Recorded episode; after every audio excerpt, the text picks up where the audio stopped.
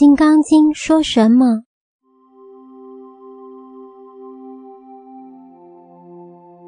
第五品，如理实见分，非相何空，法报化，体相用，莲花生，生相的执着。第五品寄颂上篇，如理实见分，须菩提，于意云何？可以生相见如来否？否也，世尊。不可以身相得见如来。何以故？如来所说身相，即非身相。佛告须菩提：凡所有相，皆是虚妄。若见诸相非相，即见如来。非相何空？须菩提，于意云何？可以身相见如来否？否也，世尊。不可以生相得见如来。大家要注意啊！刚才讲叫我们学佛的人要不住相，不住相不施。先说明不住相的福德，这个智慧成就的功德，智慧是无比的大。无量无边，现在进一步真正告诉我们，怎么样见佛，很严重啊！我们大家学佛都想要见到佛。他对须菩提说：“须菩提，于意云何？你的意思怎么样？可不可以身相来看见佛呢？”佛经上说，佛有三十二相，与我们一般人不同。佛有八十种随心好，有八十种跟随他那种特别的身相来的好。譬如他一出来可以放光，这个我们都做不到。佛的手一张开，指头与指头像帘子一样是连着的。上次我们讲过，他舌头吐出来可以抵到法根，各种各样不同，每一种相有每一种相的功德。多生累劫修来的，譬如人拿花香来供佛，来生变漂亮人。小姐们要注意，衣冠供佛，来生不怕没有衣服穿，而且身体健康。多拿医药来布施，来生一辈子不会生病。前生千令医药的布施，这一辈子多灾多难多疾病，种种都是因果报应。所以，佛为什么得到三十二相八十种好呢？这是果报来的，因为他多生累劫都在止于至善，都在修行，所以有这个福德身相。这是讲他活着的相。他的兄弟阿难比他差一点，有三十种相好，差两样。翻译经典的鸠摩罗什法师也是三十种相好。这里佛说：“你可不可以用有形的形象来看佛呢？”这是释迦牟尼佛问须菩提的问题。须菩提答复世尊：“佛也，世尊。同学们注意啊，佛是不可以形象来见的，拿形象来见佛就错了。”那么你或许会说，庙子里为什么要弄个偶像拜呢？那不是偶像啊！真正的佛同其他许多宗教一样，是反对拜偶像的。那为什么画的佛、塑的菩萨都可以拜呢？答案是四个字：因我离汝。因为我的形象存在，你起恭敬心拜下来，那个像是一个代表而已。你这一拜不是拜我。是拜了你自己，你自己得救了。任何宗教最高的道理都是一样，不是我救了你，是你自己救了你自己。你这一念真诚的恭敬下来，不要说画的真佛，就是拜一个木头，拜一块泥巴也罢，沉静的一念专心，你本身就成功了，就得救了。这叫因我离汝，这并不是拜我呀。佛说的是拜你自己，你自己什么？你的心。你的沉静。所以，不但不能以这个偶像认为是见佛，即使是佛在世的时候，都不能看他肉身为师，那是着相。有一个人着相，《楞严经》中阿难就是犯了这个错误。佛问阿难：“你为什么跟我出家？”阿难说：“我看你相貌好，又放光，绝不是欲念来的。”佛就骂他。你这个笨人，你着相了，是爱漂亮出家的，因此他碰到摩登伽女，有此一劫，这就是着相。所以佛说不能以身相得见如来。何以故？如来所说身相，即非身相。什么理由呢？真正那个不生不死的身，不是这个肉身，肉身还是有生死。修持到活一千年，最后还是要死。譬如说，佛教里头有一位禅师叫宝长千岁，活一千年，在印度活了五百年，因为没有悟道，晓得将来大圣佛法要到中国，先到中国来等着，等到见了达摩祖师，又在中国活了五百年。大陆上好几个地方都有他的庙子，名字叫宝掌和尚。像舍业尊者流行注释，那更不讲。所以长寿的人是有，那是肉身的相，还不是不生不灭的。肉身尽管长寿，五百年还是五百年，一千年还是一千年，而永远不生不灭的。并不是这个肉身相，而是法身。那个法身不能拿形象来见，所以佛接着吩咐我们一句重要的话：佛告须菩提，凡所有相，皆是虚妄。若见诸相非相，即见如来。到了这里，鸠摩罗什特别加重语气，佛特别告诉须菩提：凡所有相，皆是虚妄。若见诸相非相，即见如来。这四句很重要，要特别注意把握住。凡是你有什么境界，都是假的；凡是你修得出来的，不修就没有了。你说打坐起来有境界，不打坐就没有了。境界就是相，凡所有相都是不实在的。怎么样才见到真正的佛呢？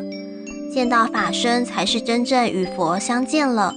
若见诸相，都不是相，这不是讲空啊。一般多解释成空，那是乱加解释。既然是空的，何不译成一个空的？那该多好啊！他只说若见诸相非相，非相是什么？没有给你下定论。所以一般人念《金刚经》，在这里自我下个定论，认为是空，那是你的想法，不是佛说的。佛只说若见诸相非相，你就见到佛了，见到佛的法身了。重点是佛只告诉你不是相，并没有告诉你空。道理在什么地方呢？就是无所住。法报化体相用，《金刚经》第五品的主要中心就是四句：凡所有相，皆是虚妄；若见诸相非相，即见如来。《金刚经》中提到的四句偈，究竟是哪四句？这是千年来一个大问题，因为经文中间还有四句，最后的结论：一切有为法，如梦幻泡影。如露亦如电，应作如是观，也是四句。现在第五品首先碰到这四句偈，希望大家研究时要特别注意。现在再回到第五品，佛说不应该以身相见如来。我们晓得在佛学里成佛可以得到三身，就是法身、报身、化身。因此，有些庙子塑的佛像，同样的像三尊排列在一起，代表三生。这是说过去大陆上的大庙子，唐代以后道教兴起，也同样仿照这个情形，三清排列，就是上清、太清、玉清。也是三生，这是谈到宗教的情况。其实不论东方西方，一切宗教都有相当程度的互相模仿。现在我们晓得成佛有三身：清净是法身，圆满是报身，千百亿形象不同是化身。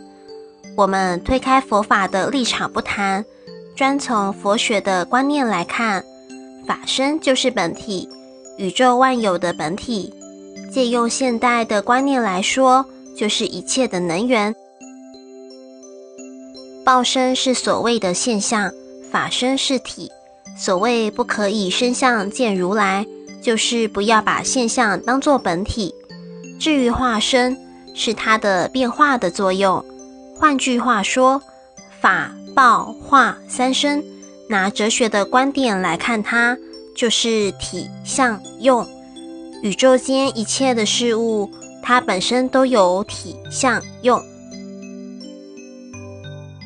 譬如水是体，水泡了茶，茶是它的相；做了酒，这个酒也是相。不管是酒、是茶、是冰淇淋，那个水的本身性质是法身，是体。同样的一滴水，变化各种不同的现象，那是它的用。在理论上，这是我们必须先要了解的法、报、化三身。在佛法里讲，修持成功的人，禅宗所谓大彻大悟，也就是《金刚经》上说阿耨多罗三藐三菩提，无上正等正觉。这个悟是悟的什么呢？是宇宙万有生命的本体，就是法身，也就是《心经》上说不生不灭、不垢不净、不增不减。《金刚经》的开经记所说“云何得长寿？金刚不坏身”，也是指法身而言，一念不生全体现，也是指的法身。法身是无相的。至于圆满报身，就是修持方面。前面我们也提到，佛有三十二种特殊的相，有八十种随于特殊相所生的随行好。